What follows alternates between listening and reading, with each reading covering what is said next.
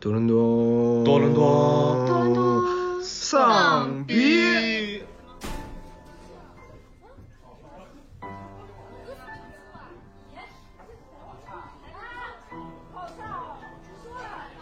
所有东西都关了，除了 LCBO， 也就是安大略省这边卖酒的那个。我觉得在当今世界上，已经不是说人和病毒共存的问题，是人和人共存的问题。印象极差，是吧？我一直觉得六祖慧能是个淫僧。其实我不是特别抑郁那段时间，我觉得我现在回去上班有点抑郁。把你以前很多认知的东西都颠覆掉，你觉得有一些基本的价值啊什么的，你会发现在今天可能它已经不存在了。听多了远方的哭声，我只会觉得人类毁灭算了。你像那个梅姨演的那个总统，感觉。那就是一傻逼啊！因为美国就是最近那总统就是那样的，很悲观，但是怎样变得不抑郁？那确实如此。早一点麻木没关系，你就做点那些荒诞的事儿，或者在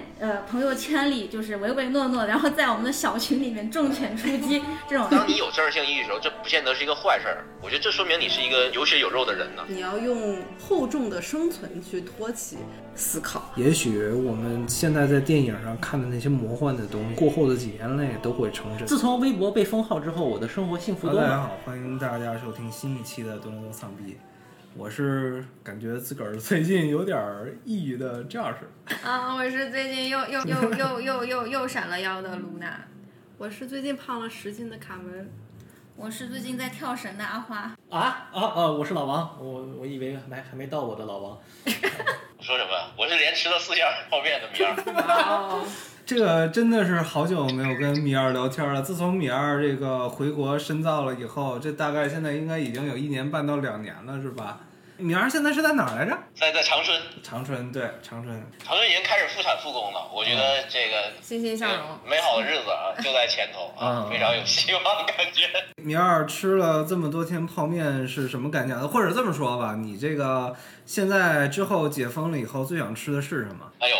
我特别想喝酱汤，我这个从小就愿意喝酱汤，我是这个对吧？吃韩食长大的。这个，所以就是每天就喝那个方便汤的时候，就把它想象成酱汤，因为它确实那个，就你们喝过那个酱汤吧？就朝鲜族那个，就拿臭酱腌的，就它那方面汤不是一个味儿啊，但是那都不太好闻，所以说还是有相似的地方。我就心里边会做一套这个心理建设，就是说，这个就是酱汤啊。然后我有点好奇，你吃泡面的时候，你是可以看着吃播，还是你会觉得绝对不能看吃播？就是你看吃播会不会觉得说，哦，我好像我也吃到了，感受到一点安慰，还是你觉得说，天哪，我竟然吃不到？我应该是不会看，我现在就看吃播就是无异于就这个没有必要这么自虐啊！我现在不会看吃播的，但是对我刚开始隔离那阵儿是看的，尤其我特别喜欢的吃播，可以给大家推荐一下，就是马大帅。啊，这个麻辣这里所有的范伟老师吃饭的戏，大家都可以当吃播来看啊，非常香，就无论吃什么。马大帅可以，我最近在那个快手里经常刷到马大帅的片段直播，好像是一个是马大帅，还有一个就是那个大宅门里的那个史上第一吃播那个。对，感觉米二回国深造了1年多以后，明显感觉这个口音现在是越来越趋向普通话了。虽然他之前一直标榜自己说的是普通话，但是我现在感觉他的普通话口音要更正宗了。大家有没有这个感觉？有，是吧？我觉得很神奇，怎么会这样呢？对呀，就是你回到东北，反而普通话更好了。对，那只能怪我们呗，我们把你带跑偏了。我估计我发这节目的时候应该已经5月了吧，但其实现在我们还是录在四月的尾巴录了这期节目。然后4月我觉得是一个。怎么说呢？特别值得纪念的一个月份，四月，反正就我来说吧，我记得有那么几件大事儿。那第一就是这个教父电影，然后这个开播50周年，然后第二的话就是这个我们肯定都是比较知道，就是王小波算是我们共同的偶像。王小波逝世25周年，然后也是4月份发生的事儿。然后同时4月份还发生了一件大事儿，就是。武汉解封2周年，真的是我们在抗疫上获得的一个巨大的胜利，也是值得纪念的。说到这个，我就想起来之前我是看了一篇这个还挺有意思的微信的文章，然后这个微信的文章的名字叫《疫情之下，我们的政治性抑郁》。具体来说，就是什么是政治性抑郁呢？我在读这个文章的时候，其实特别能受我的。共鸣，政治性抑郁在英文来说，最早它是一个西方的一个怎么说心理学概念叫 Political Depression， 它讲的就是一个在这种共情苦难的同时，仿佛被一种巨大的无形的崩溃所击中。心理学学解释说它是一种隐喻层面的症候群症状。就比如说你在看了很多这种负面的新闻，你看了很多这种非常压抑的新闻以后，你自己会感觉自己实际上无法掌控命运，你会觉得这种努力还有用吗？反正什么都改变不了，然后我不抱有任何希望了，所有最坏的情况都一定会发生。一般情况下，这种负面的情绪是伴随着你刷到越来越多的这种负面新闻，你的负面情绪就会越来越重，就相当于是陷入了一个死循环。你焦虑完了，你不停的刷一些新闻，然后你又更焦虑。我想说的就是自从4月1日，无论是这种疫情在国内的比较严重的这些趋势，然后包括现在无论是这种天灾，然后无论是这种战争，就是像我们之前节目说的，就是有很多这种非常负面的新闻，而且现在又是一个媒体这么发达的时代，所以我们无时无刻的不再受到这些负面消息的轰炸。其实我们今天想聊的就是说，在这种环境，在这种被负面消息席卷的裹挟的当今，我们怎么去缓解，怎么去疏导我们自己的一个负面情绪吧。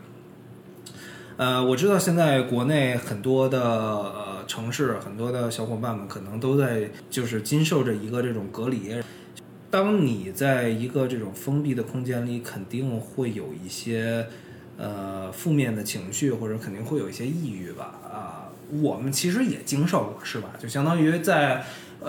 加拿大这边好像是在2020年年中是吗？3月到6月期间基本上是这个封锁的一个。对，就其实我们是算是相当早的经历过一波这种居家，然后哪里都去不了的这么一个情况。所有地方都关门，然后政府不鼓励我们所有的人外出，所有的东西都 lock down。当时又加上我自己还是失业了。因为疫情被之前的公司就直接关掉了，所以就是我记得在当年我的疏导的方法就是喝酒喝酒。当时对于酒类的消耗量特别大，其实不光是我感觉，就是其他的，就是加拿大普遍有一个调查，就是说在疫情期间加拿大的对于酒的需求量好像上升了80%多，而且当时有这么一个有意思的事情，就是加拿大在封城的这个期间，所有东西都关了，除了 LCBO， 也就是安大略省这边卖酒的那个店，只有 LCBO 没有关。对，然后当时的政府是在政府的网站上发布的，说只有必要的这个机构才允许开放，然后其中卖酒的 LCBO 就算是一个必要的机构，所以这个东西真的让我觉得酒是必须的。包括大家现在应该也都看了吧，这个新裤子的键盘手，这个王思聪对，这个庞宽是谁呀？床头帅梁宽可还行。对，这个庞宽不是现在有一个这个14天自己生活在一个狭小空间的行为艺术嘛？你们在看那个直播的时候就会发现，他除了矿泉水以外，其实带的最多的就是酒，他带了好多酒。所以我觉得真的在隔离的这个期间，如果有条件的话，多囤一些酒。酒这个东西真的是必要，我甚至觉得比可乐还必要。它能让时间变得更快还是更慢？更快，它能让你自己的愉悦变得更慢，同时让时间变得更快。我个人是这么说。尤其像周哥这种酒量一般的，喝着就过去了，所以说时间变得更快。对，所以说真的，我当时一箱啤酒就带我撑过了最艰难的岁月。这个对，幸亏我酒量不好，要不然的话一箱子一天就没了。对，周哥可以说一下。lockdown 之后涨了多少斤？也供观众们参考。是的，是的，这是喝酒的副作用，一定要参考。也就没多少，也就20公斤左右吧。我心里在滴血，不想说了。对啊 ，anyway， 那个米二呢？米二现在是正好在经历这个东西。你有没有一些可以让你去舒缓一些自己的这个抑郁情绪或者压力的一些方法呢？有啊，我想想啊，我可能最推荐的就是。这个读《金刚经》啊，我跟好多人都推荐过。我今天跟老王也聊过，其实。对对。因为我比较喜欢读一些这个佛教的原典啊，就经典的那些东西。但是其实之前就随便看啊，但这次真的是隔离时间就没有什么事儿干啊，反正就是天天就是看看《金刚经》什么，觉得特别好啊。它能让我安下心来吧，就有这个感觉。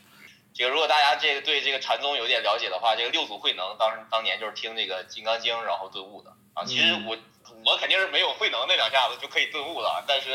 确实它是一个特别能让你安心的东西，而且《金刚经》也很短啊，所以真的，因为我跟身边好多人推荐这东西，好像大家都不是很愿意看的感觉，但是我依然要这个不遗余力的推荐啊，就是如果要是感兴趣的话，其实可以看看这个，这是一个吧，我可能再说一个就是。我还天天弹吉他啊，我觉得这个也蛮好，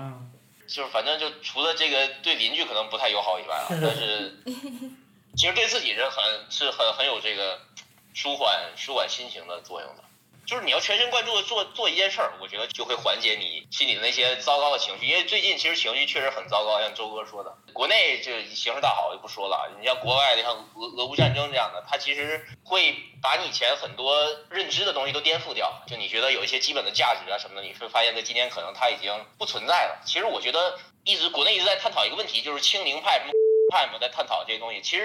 我觉得在当今世界上，已经不是说人和病毒共存的问题，是人和人共存的问题，这个才是最重要的。就是人已经和人不能共存了，你还讨论什么跟病毒共存呢，对吧？所以说，这个可能是政治性抑郁它主要的，我的政治性抑郁主要的来源啊，就是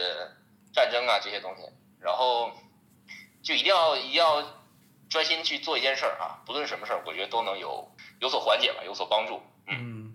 我反正我别的不说，反正对于《金刚经》的理解，我可能是因为第一个读这个跟《金刚经》有关的作品是冯唐的《不二》，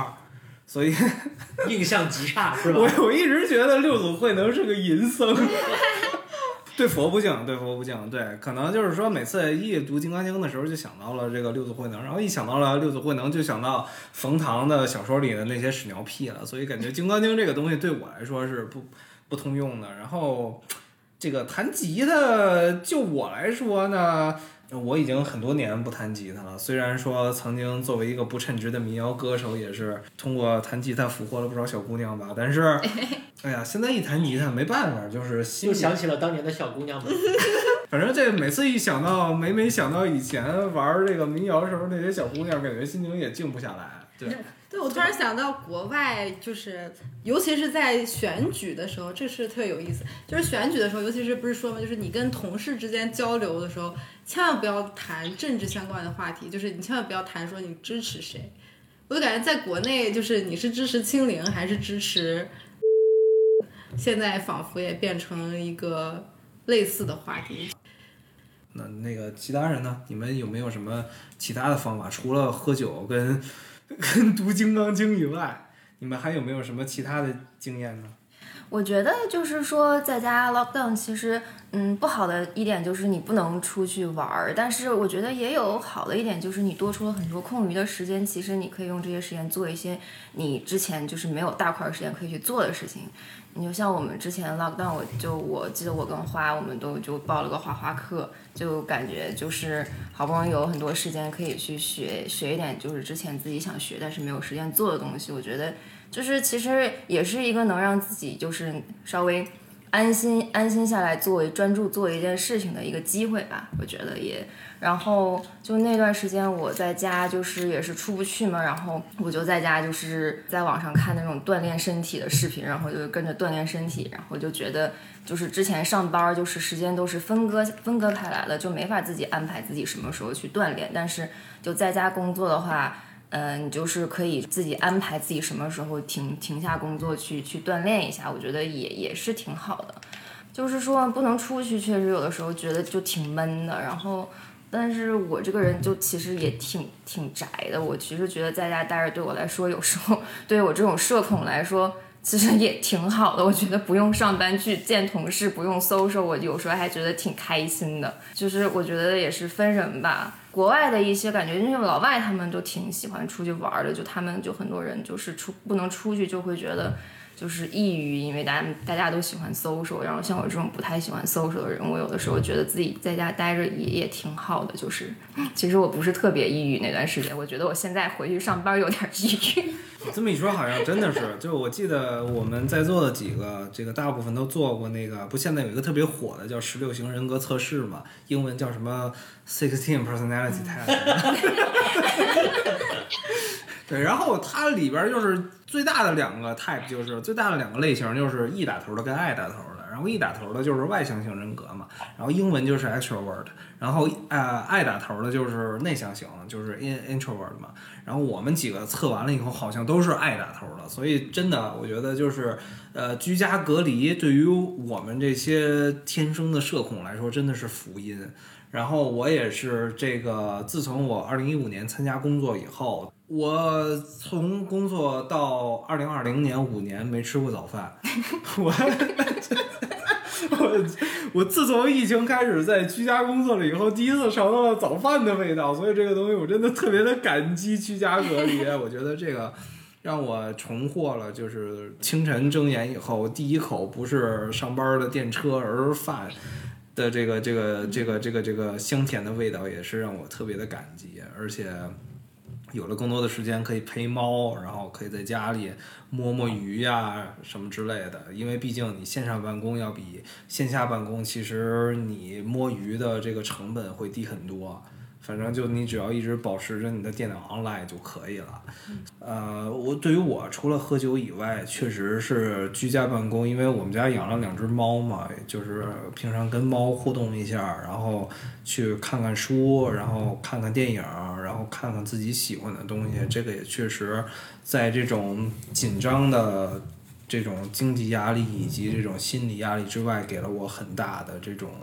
解压或者放松吧。其实我挺好奇的，米二，先问问你吧，在这个封禁期间，除了《金刚经》，有没有看一些什么电影啊，或者其他的书啊之类的？电影啊，看了好多，但是你要说跟疫情相关的，哎，我还真想到一个电影，就是我最近看的，叫《Don't Look Up》，你们看了？这个不要抬头。看了。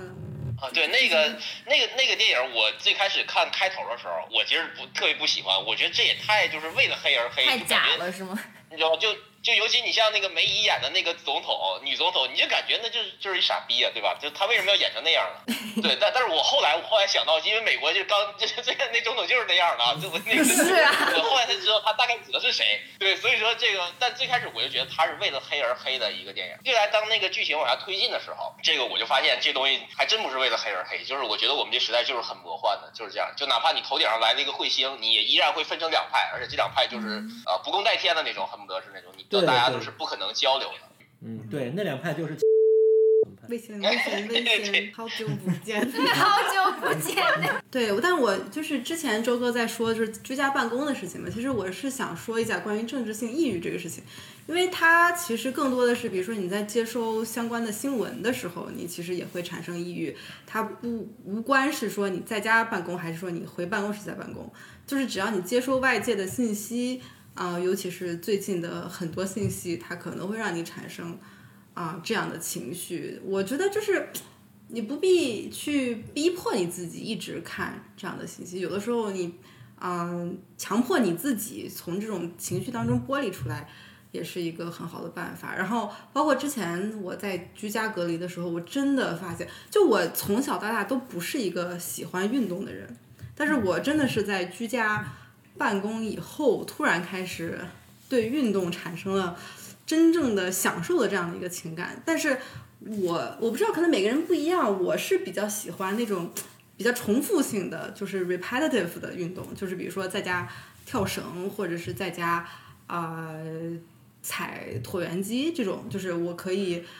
比如说随便放着音乐啊，或者是放着什么内容啊，听着书啊，然后就不用换动作，就这么一直运动。就是因为你做，尤其是做这种心肺运动，做这种 cardio 的时候，你会非常的累，就是你会只能喘气，然后你基本上因为太累了，你也想不了什么别的东西。是，对，对，就是那一刻，你大脑中就，你不管前面在想什么东西，你就是你就累的，就是真的想不了别的东西的时候，我就觉得反而其实非常的 release。然后我疫情的第一年，就是因为沉迷跳绳。瘦了10斤，虽然现在都胖回来了，但是就觉得运动，我在那一年突然发现，运动真的是一个非常好的一个冥想的一个活动。对，感觉运动这个东西真的也是一个特别好的宣泄口。然后再说回刚才那个米儿说的那个电影吧，我是觉得就是本来之前我们是想录一期奥斯卡的，然后但是。结果没想到奥斯卡除了那个威尔史密斯大逼斗以外，好像没有什么东西给我们了特别深刻的印象。就是我记得好像这个 Don't Look Up 是获得了很多项奥斯卡的提名，但是一项奖都没拿着。然后首先我觉得第一来说，作为这个一个传统的好莱坞或者叫美国电影工业的这么一个奖项，我觉得因为那个不要抬头或者这个 Don't Look Up 抬头就是大头还是小头啊？对，忽然间的开车，对这个 Don't Look Up 本身就是一个网飞剧嘛 ，Netflix 的一个出品的片子，所以它本身在奥斯卡其实就不是一个特别受欢迎的这个东西，对。然后，但是确实非常推荐大家看这个片子，因为我觉得就是我们之前聊过2期。是回顾这个2010到2020年这10年发生了什么事儿嘛？然后我记得在当时录那2期节目的时候，我们用的最多的一个词儿就是魔幻。当时我们那个节目是2020年1月份录的是吧？然后紧接着2月，然后这个 COVID 就出来了，1月份就有，但我们录的时候对还不太明确到底是什么情况。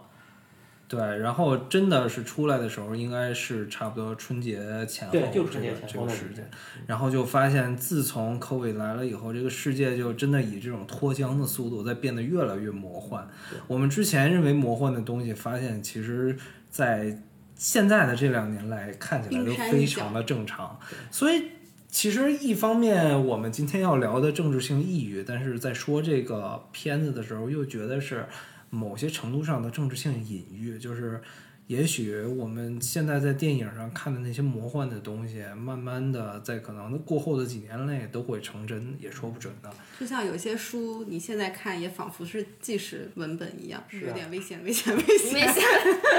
啊，还好啊。你别跟我说那个什么完蛋 AP4 吧。什么听不懂？听不懂。不会英文。说什么英文呢？那个阿花呢？阿花有没有什么就是咱们在 quarantine 的时候，你有没有什么方式去缓解自己的抑郁呢？我觉得最近就是因为政治性抑郁的话题被很多的人讨论嘛，我也听了另外一些播客，然后我觉得很多人在觉得自己陷入政治性抑郁的时候，其实是陷入一种就是觉得不知道该相信什么，或者说不知道自己还能不能有叙事权。这样的一种抑郁里面，所以我觉得就是很重要的一点就是说，你尽可能的在你能力范围内去做表达，是一种非常有效的方式。因为我之前是一个不太发朋友圈的人，就是包括有很多争议性的话题的时候，我也不会在朋友圈表达立场，因为我觉得就是有点矫情吧。然后之前就是我总是就是在朋友圈里就是唯唯诺诺，然后在我们的小群里面重拳出击这种人，然后但是我们都有感觉，我们都是了重拳出击。那个具体是什么群呢？这个欢迎听众朋友们留言，我会把大家拉到电台的这个群里。然后最近我觉得就是随着大家的表达的空间越来越逼仄了，一方面是为了记录，一方面是觉得就是每个人都应该去尽力的表达，所以我就发了一条朋友圈，但是也是相对比较温和的。但是我觉得大家在表达立场的时候应该区分一下，你是不是感觉到了恐惧，因为很多的时候我们在网络上看到的那些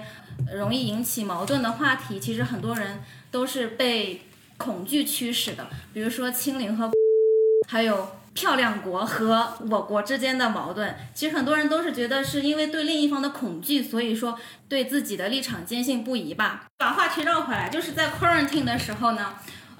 就是非常感谢 Netflix， 就是我花费了很大的时间沉浸在 Netflix 这个平台上面。我想插一句话，你有没有买 Netflix 的股票？哦，已经在我意识到的时候已经买不起了。它虽然现在跌了，我还是依然买不起了。然后我从那个疫情开始，就是我有一个新的意识到可以看的类别吧，就是纪录片。就是有些人说，就你觉得自己很抑郁的时候，你就去关心，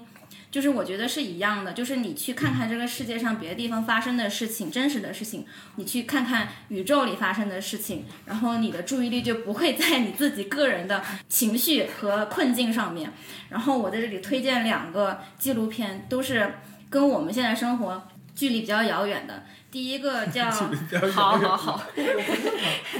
第一个纪录片叫《欢迎来到车城》，然后他这个纪录片欢迎来到车城一点也不远一个恐怖的气氛，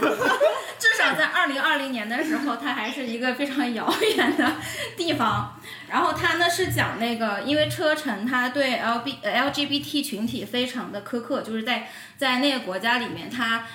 对于这种性少数群体基本上就是说你能够活下来就已经很不错了。然后这个纪录片就是说有一些俄罗斯的人权组织，然后他们去通过自己的努力关系，然后把这些在车臣的 LGBTQ 群体他们不停的中转，然后运到一个相对比较安全的国家，当然现在的国家已经不安全了。然后这个电影它的那个所有出镜的性少数人群的脸都是被 AI 修改过的，因为是为了保护他们的安全嘛。因为一旦他们被发现的话，他们可能也会受到某些组织的追杀。在看这个电影的时候，就是你会感觉到特别的揪心，因为你会感觉到他们的生存环境，还有他们的生存条件以及他们的精神状态，就好像他们真的就是陷入在一种战争状态下吧。如果你能对别人的困境产生共情的话，那在一定程度上也可以消解你自己的抑郁，我是这样觉得的。然后还有第二个我想推荐的纪录片叫做《城市梦》，然后它是一部中国的纪录片，它在2019年发行。然后它是讲的是一个在武汉的一个农民，然后他开水果摊儿，然后卖那些零碎的商品。但是呢，他就是多年来一直在跟城管做斗争，就是你进我退啊，然后就是软磨硬泡那种。然后他的家庭成分也非常特殊，他自己是一个脑中风患者，然后他妻子是癌症晚期。然后你在看这个纪录片的时候，你就能够看到，我读一下这个豆瓣的简介吧，你就能看到城管与小贩生死争斗的原生态故事，官民冲突与互动的真实过程。刚刚推荐了两部电影，就是所谓的远方的哭声吧。如果你可以静下心来去听一下远方的哭声的话，你可能对你近处自己的并没有涉及到生命安全的危机的 focus 就会下降一些。就我不知道，就是我会有一种不太一样的想法，就是我觉得我如果听多了远方的哭声，我只会觉得人类毁灭算了，就是我也是没有一个好东西，我会觉得好像觉得这个事情更严重。对，我会觉得说远方也是哭声，近处也是哭声，哪哪只有哭声。可是因为我就这样觉得，我觉得自己就对比下来过得还挺好的。我觉得就是我自己是一个既得利益者，就非常幸运。就是如果我在为自己因为不能出门而感到抑郁的话，就有点太残忍了。我是觉得，就我刚才在那个文章之初说的那篇政治性抑郁的文章，我之后也会播到这期节目的简介里。它其实它的引子就是当时在北京流调里曾经有一个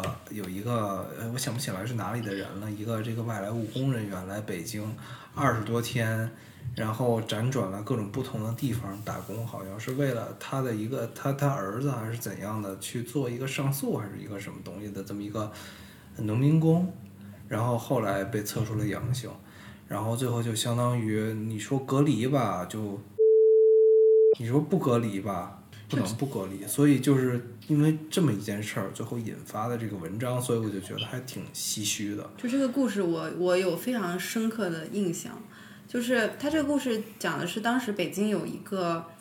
农民工测出了阳性，然后官方公布了他的轨迹，然后最后发现呢，他为什么前来北京呢？是因为他的小孩在10几年前在北京走失了，就是失踪了，所以他是来北京上访的。但是实际上他在上访的期间并没有任何一个人接待他，并没有任何一个这不好说，这没法说，我觉得这故事掐掉吧。对呀，这咋怎么说这？我觉得我这故事我印象很深刻，因为我真的很生气，我觉得这是天下莫大的笑话，我没有办法用任何一个温和的说辞去掩饰这个故事，我觉得这就是一个笑话。我觉得确实是，就是因为这个故事的引子，然后才让我有幸看到了这篇文章，然后也才让我了解到了什么叫政治性抑郁这个东西，然后后来才惊诧的发现，哦，原来我是正在经历政治性抑郁，然后我在这个 COVID 最初的那半年里，其实有2个电台特别的帮助我，就也不算是走出了阴霾吧，但是让我了解到了，我的一些怎么去看待这个世界，我在面对这种巨大的灾难时候应该怎么去思考吧。我觉得第一个我要感谢道长，我真的要感谢梁文道，非常推荐听友朋友们去听梁文道的8分这个节目。我是觉得在我听过的一众播客，无论是播客还是 YouTuber 还是各种电台里边，要不然有些人就是特别的左，要不然有些人就是特别的右，但只有在听道长的节目的时候，我会觉得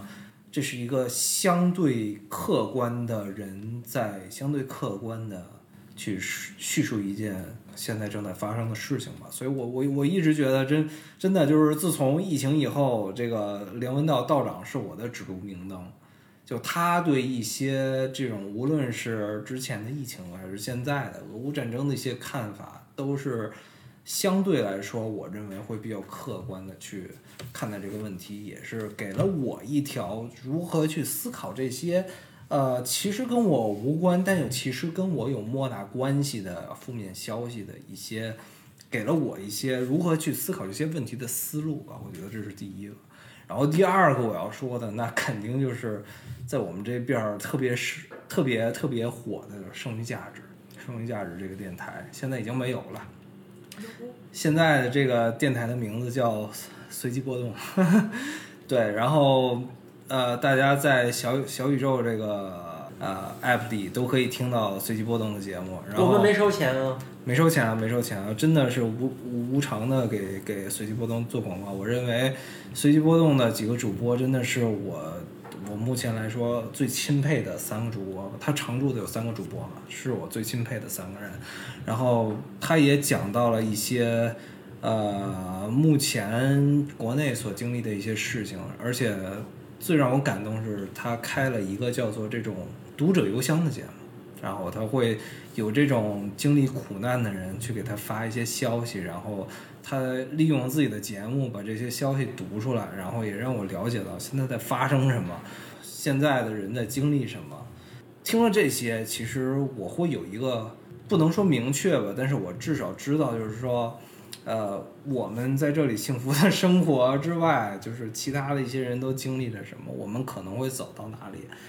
我们在朝哪个方向发展下去。一方面我认为之所以我们有政治性抑郁，是因为我们被太多的负面的新闻所淹没，但同时我们又无法客观的，我们又无法怎么说呢，中立的看待我们自己吧。但是非常感谢随机波动这个节目，让我们了解了真实的情况，同时由这些真实的情况，让我们可以正确的，或者说让我们可以客观的看待我们自己吧。然后至少知道我们现在处于一个什么情况。然后我不能说我们可以摆脱这些负面的新闻，但是我们可以客观的接受它。像那个之前看那个小说叫什么来着？那个飘啊，《乱世佳人》，我记着最后的结尾就是说那个女主会说。没关系，睡一觉吧，明天一切都会好的，明天又是美好的一天。我觉得像这种积极的倡导在我们现在的这个世界已经不适用了。我们现在更重要的是去接受这个残酷的现实，并且告诉大家这是正常的，有任何的灾难我们要接受它。我觉得真正可怕的不是灾难本身，而是我们拒绝接受灾难事实的这个心境吧。其实有个事情我还挺好奇的，就是我想问一下大家，就是包括疫情啊，包括战争啊，包括就是这么些年的许多事情发生了以后，你们有没有觉得你们有什么改变吗？就是各种心态上面的一些改变。我觉得我自己改变还挺大的，就是我以前是一个比较拖延症比较严重的一个人，但是我觉得今年我就突然觉得说，好像以后你可能没有机会去做这个事情，你不知道你有没有机会，就是你整个人会处在一种非常大的 uncertainty 当中，你就会非常想要去把握住你现在的某一个时刻。就是说一个小例子吧，就是我和我的一些朋友，其实我们一直说要去冰岛，我们说了至少有4-5年这件事情了，然后我本人至少把这个目标就是有这个想法，可能有了也有小10年了，但是每年都觉得说好像很麻烦啊，然后你要 plan 这个要花很多功夫啊，然后去冰岛也很贵啊，就是每年好像都说啊，那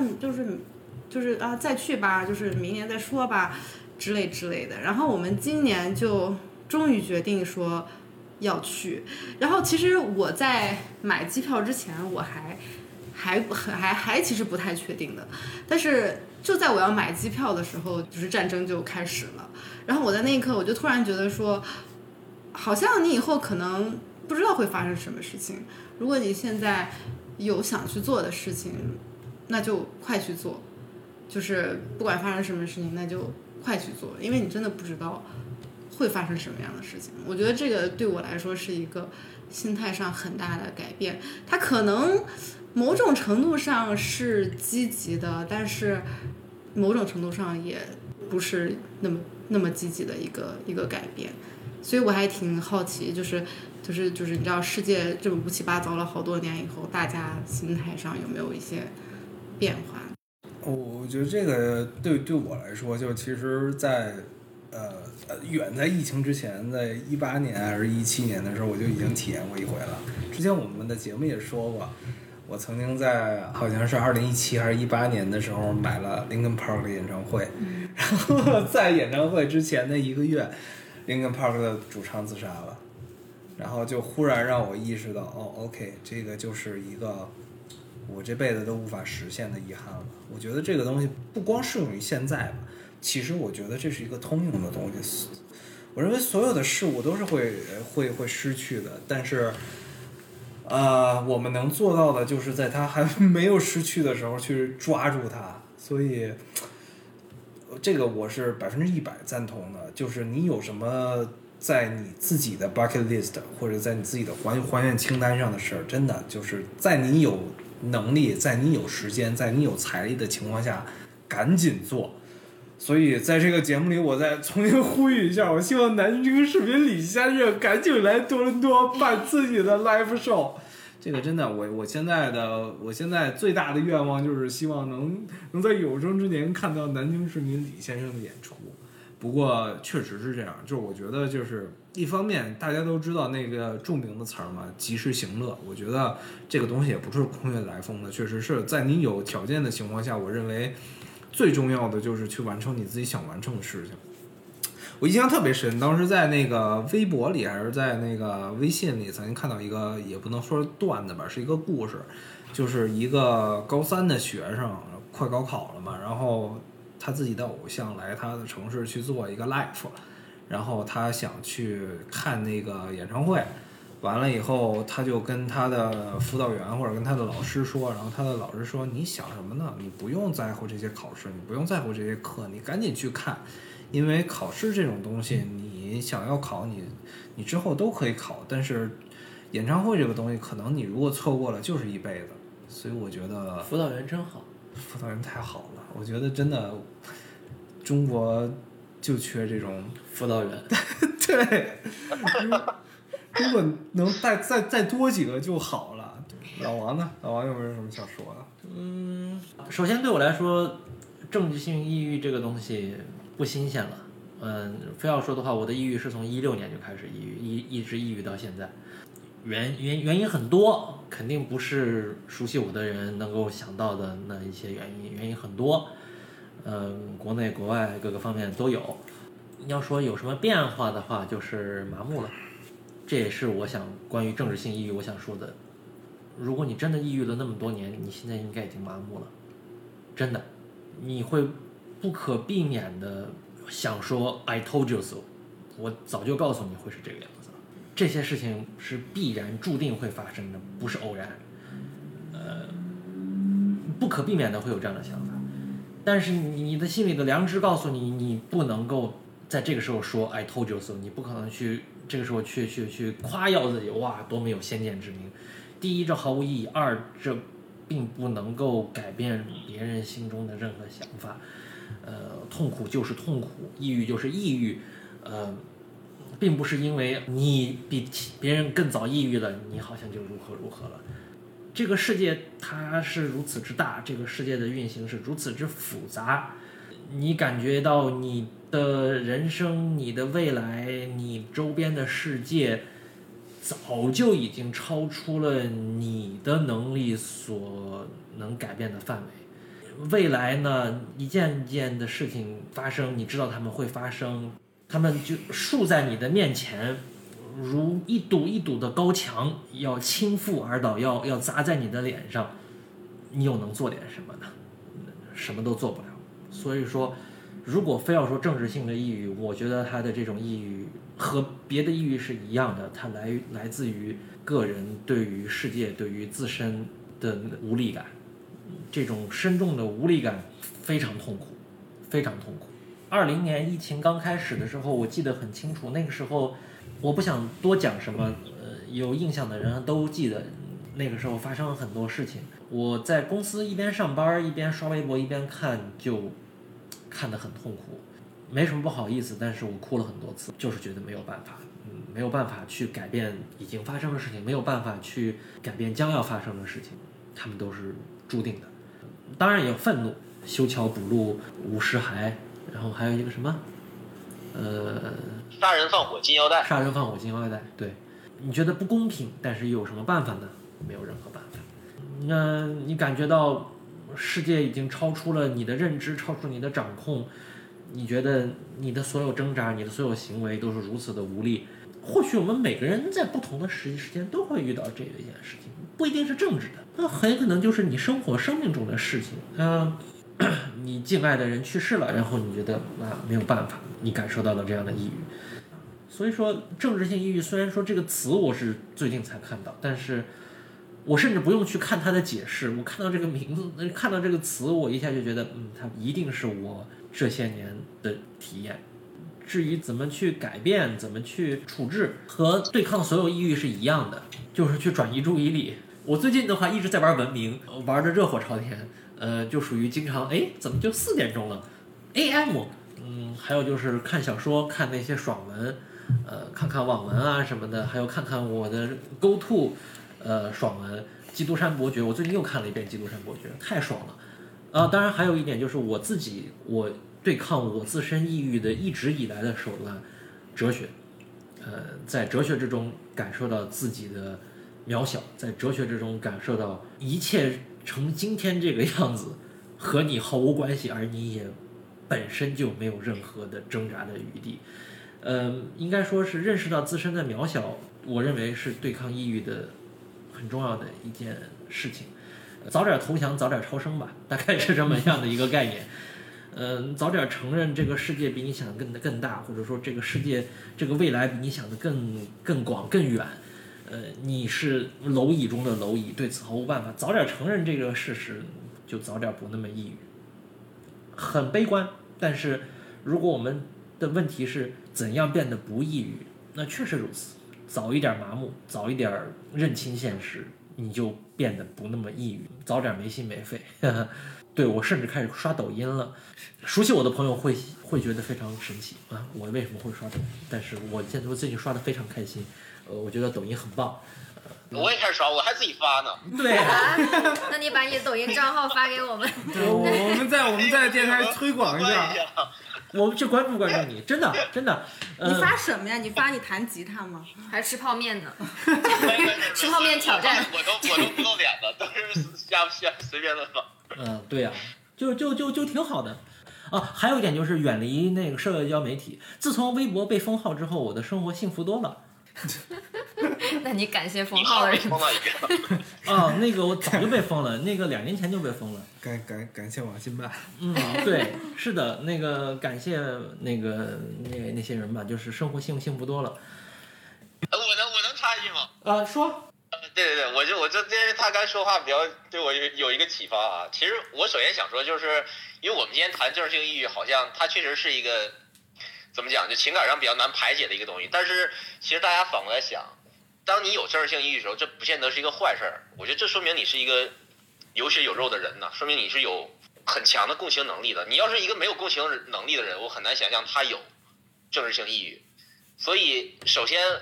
如果要是有听众在经历政治性抑郁的话，我觉得这个首先证明你是很有共情能力的，你是一个很有就是很能体验到。别人的情感的这样的人，那首先这是一个好事儿啊。然后你们刚才说的我都同意啊，尤其我特别同意阿花说的那个，就是就用罗斯福那句话来说，就是说我们真正该恐惧的事儿只有恐惧本身啊。所以大家不要去压缩自己的言论空间，不要去让路一些东西，大家要去勇于表达自己的看法，这个东西都是排解的方式。但是因为我又提到金刚经，就它对我有一个什么影响呢？其实包括佛教的经典、禅宗的经典，它很重要的一个方面就是让你没有那么多执念。所以我觉得当你面对外界的事件啊发生，你会有一个负面情绪的时候，那首先你在心里要肯定那个负面情绪是真实的，你真的是意识到那个，而且那个东西未必是一个坏事儿。我觉得所有负面情绪大家都可以保留自己的愤怒，因为你要真的成为一个不愤怒的人，我觉得那其实也挺可悲的。所以一定要保留自己的愤怒，保留自己的悲伤，保留自己的一切负面情绪，但是不要让它挂住你，就是不要有执念。所以叫应无所住而生其心嘛，过去心不可得，现在心不可得，未来心不可得。这个事情你对它，我们人会对尘世间任何的事情都会有一个反应，这个反应是一个及时的反应，它基于你之前的学识，基于你之前的所有经历啊。你如果可以对远方的哭声，或者说对遥远的人、具体的人有一个切实的反应，这是非常好的事儿。但是不要让它就是在你心里啊、变成你的执念去追逐你，让你拖慢你的生活的脚步，或者拖慢你前行的脚步。所以就是抛弃执念是很重要的。但是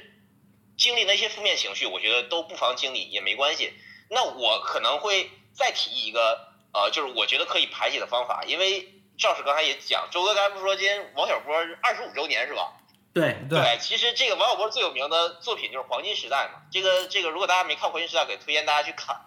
就黄金时代里，他有一个，我觉得他有一个很聪明的方法，或者王小波想到一个很聪明的方法，就是当你觉得身边的东西是荒诞的时候，那你可以用荒诞去对抗荒诞。我觉得黄金时代他有一个很重要的一个主旨，就是在写这个东西。所有人都说你是破鞋，我操，那老子就是破鞋，怎么样？当你发现你就是破鞋的时候，我操，反而没事儿了。所以说，我觉得因为有很多。我这个讲知识分子好像这个词儿有点大啊，或者说文青怎么样？就大家有时候都活在自己的框架里，会让自己活得有些累，就其实有点端着那个感觉，你会给自己加很多的枷锁，然后这个时候你真的会很累。其实有时候你就不妨放开一下，就没关系，你就做点那些荒诞的事儿，或者你允许以前你可能不屑于做的事儿或怎么样，你今天你可以用另一种方式去尝试一下之类的，因为有些事儿其实也没有那么的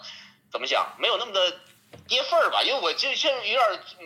语言一时半会儿有点组织不出来啊。我就记得我之前看过一电影叫《和沙漠的500天》啊，那个这电影就小妞电影，它拍特别好，我觉得你们应该也能看过。对，它那个里面有一个情节，就是那个男女主在公园大喊那个 penis，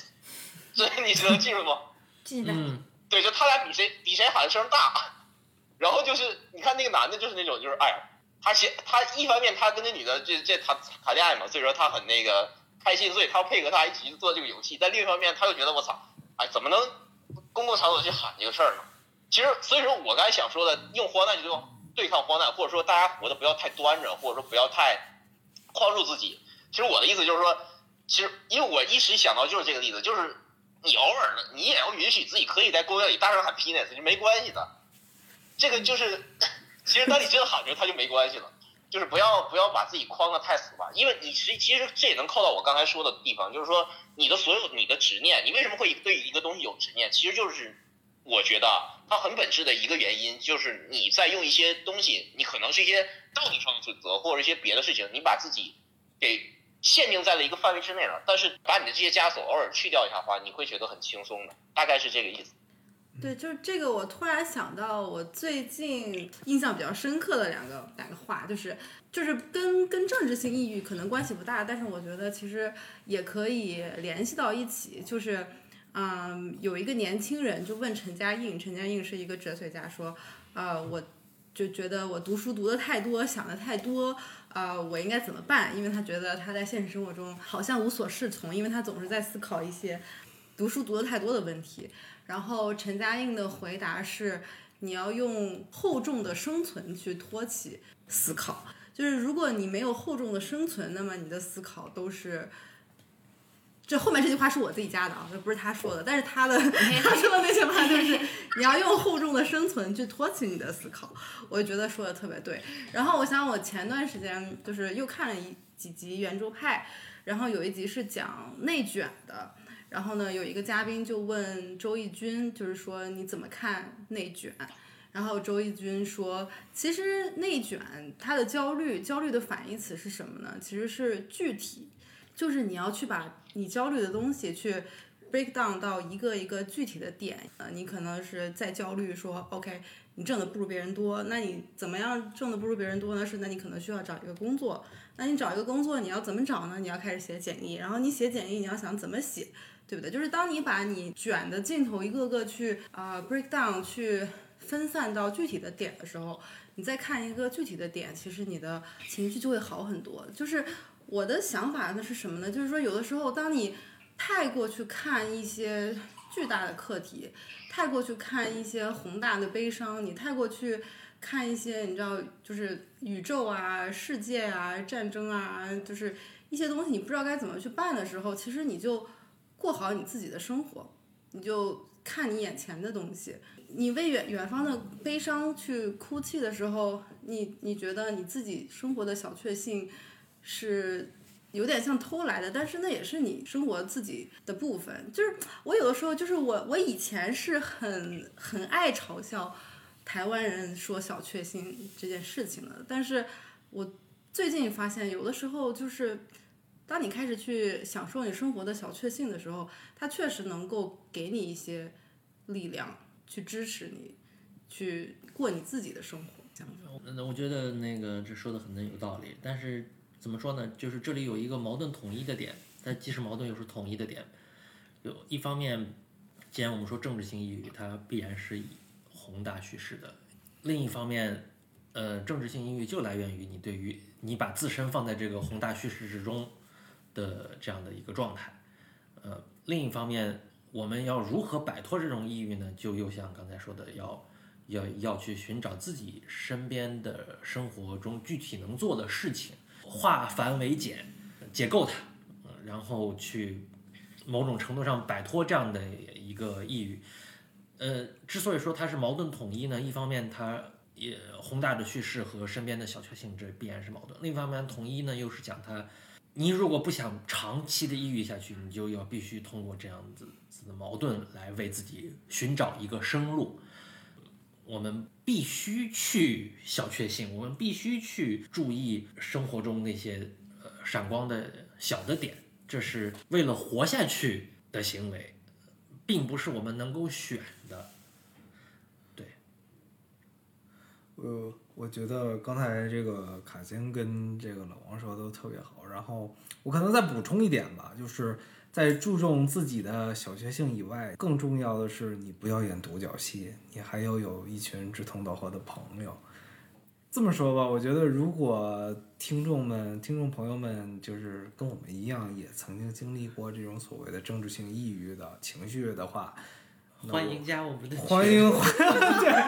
迎加入我们的群。我觉得我们回到王小波的那本《黄金时代》，我们无论作为陈清扬，或者我们无论作为王二，我们都在这里。也许我们就是王小波嘴里的那个黄金时代的，也说不准的，是吧？你经历21岁太远了。31岁，41岁也不远呢，也还行，对吧？对。你是生锈时代，我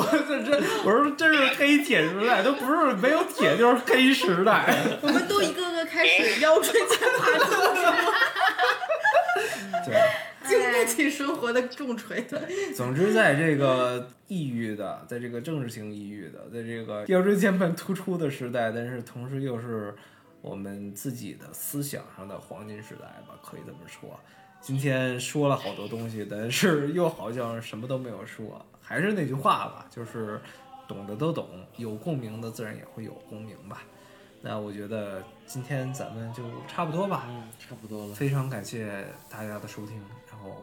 欢迎大家下一次继续跟我们聊天谈心，成为我们的陈清扬跟王二。非常感谢大家收听这一期的多伦多丧逼，那咱们下期再见，拜拜。